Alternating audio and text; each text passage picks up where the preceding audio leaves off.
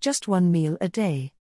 The only food Obok and Aping eat in a typical day is a simple bowl of maize and beans served by Mary's Meals at their school. For two growing preteen girls, one meal is hardly enough, but it gives them the strength to learn and do the work needed to help their grandmother at home. The girls were abandoned by their parents at a young age when their father became unable to provide for the family.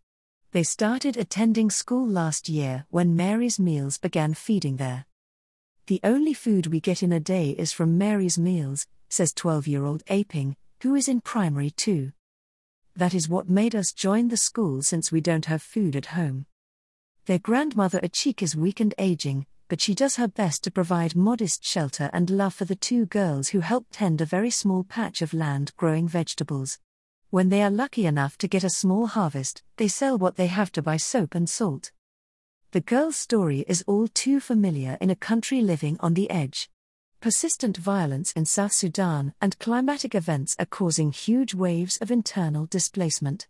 More than half of the population have insufficient food intake, and two point two million children are unable to go to school, choosing survival over education.